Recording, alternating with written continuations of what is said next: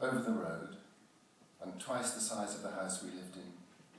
Five stories at least, white clabbered, wide as a barn. The cat reconnoitred.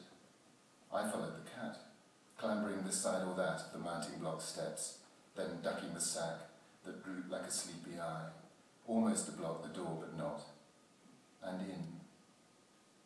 Darkness, light. Shadows that jigged with bran dust and wheat dust and softened the pulleys, the beams, the ladder fading away to discover this attic or that, where the miller must be, ignoring me on my porridgey floor. And hushed, but roaring in fact, the dry continual biblical thunder of mill wheels grinding together. Surely the heaviest weight in the world. Furious too, with the fury of infinite patience. Where was I now? I'd forgotten. No, no, I remembered. Looking for something I was, like the cat looking, here between rows and rows of comfortable sacks like soldiers asleep. Looking for this, perhaps.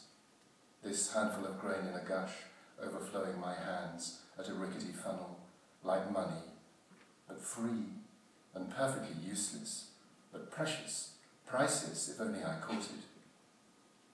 Maybe not this. Maybe just wanting the doorway again, resisting the weight of my back, breathing and grinding, the weight in the dark, and staring not inside but out, the way I came in. Was that really my home there, over the road? That acacia tree by the gate with its scribble of yellow, those snapdragons snapping, my mother, afloat in a window pane, like a bubble frozen in water? Surely again surely, surely not mine. Besides, I had turned into dust. White hands, white clothes, white hair, and next thing would drift away through white.